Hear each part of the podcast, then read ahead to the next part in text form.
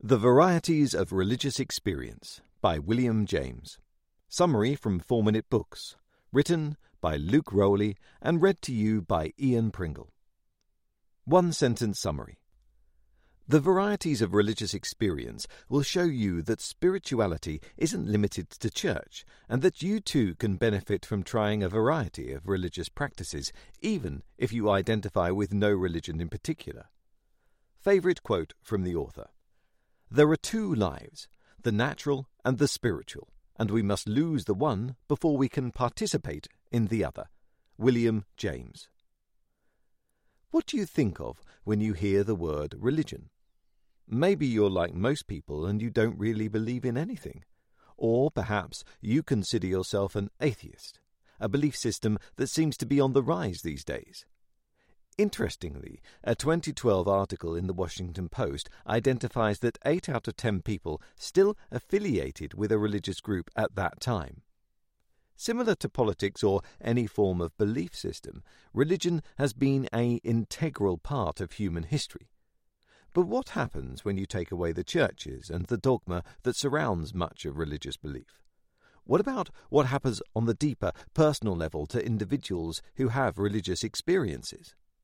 This is exactly the kind of question that the varieties of religious experience, a study in human nature, tackles. This book was written based on a series of lectures given by William James back in the early 1900s. James is widely known as the father of American psychology for his work in human behavior and philosophy. Although deep, this book gives some powerful insight into the psychological aspect of religious experiences. Here are the three biggest lessons I've learned from this book. 1. Religion can improve our mental state, even allowing some to overcome depression. 2. Conversion isn't only a religious idea, and we can learn a lot from the many ways people experience it. 3. You don't need to be religious to receive the benefits of prayer, which is simply a transfer of energy from a higher power to you. Are you ready to get into some deep religious and philosophical ideas? Let's dive right in. Lesson 1 Healing ourselves, even from depression, can result from religious experiences. Similar to ideas in Think and Grow Rich, The Magic of Thinking Big, James argues that belief has the power to change our physical world. Often paraphrased, mind over matter, this notion was widely challenged for its potential scientific inaccuracy. Rather than being passive objects, however, humans are active participants in affecting reality. All one needs to do is unleash the force for change within through belief.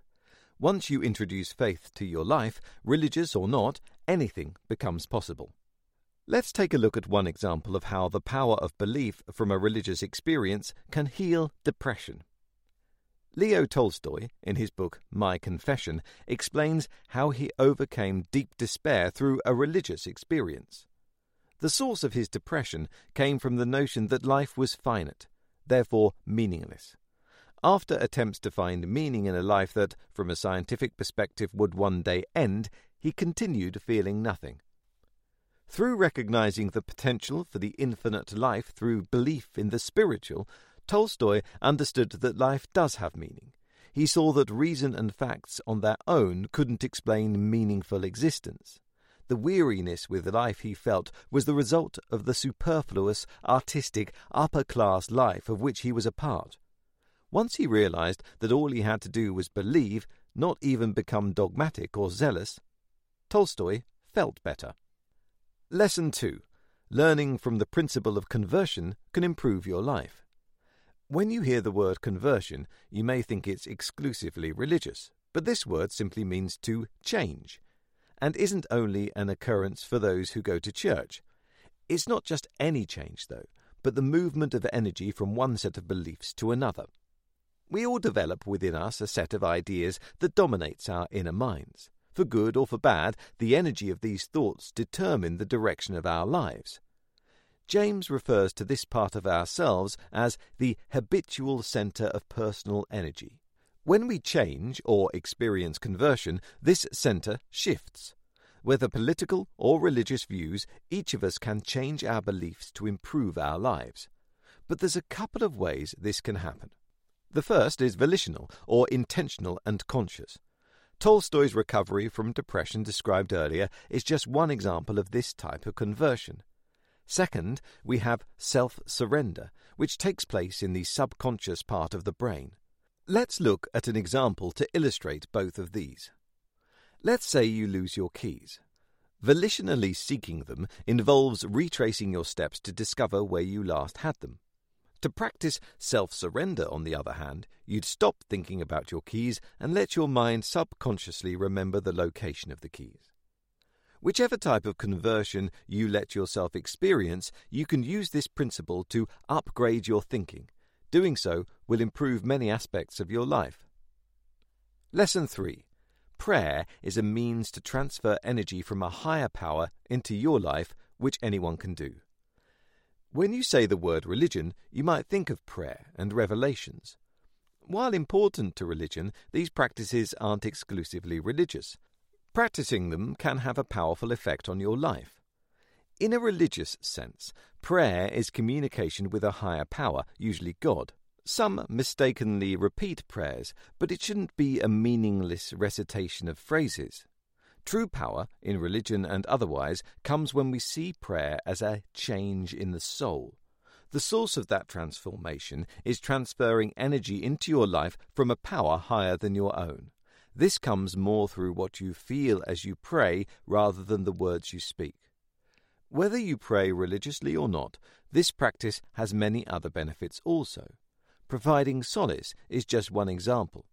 When you recognize the need for help of a greater force than your own, calling that power into your life through prayer, you feel comfort and peace. In this way, the practice also weakens harmful feelings like egotism and fear. The change from negative to positive that accompanies prayer opens new ideas and paths to the mind and soul. In religion, this is referred to as revelation, but it can be any spark of inspiration. Quieting your soul and seeking the help of a higher power is the gateway to receiving that insight. Making time for reflection in this way has the power to open new opportunities that your busy mind otherwise may not have recognized. The Varieties of Religious Experience Review. Wow, this book is really profound. I'll be honest, some of the jargon, possibly due to the age of the varieties of religious experience, had me a little lost at times. Regardless, this book will have me thinking some powerful, deep thoughts for a while. Who would I recommend The Varieties of Religious Experience to?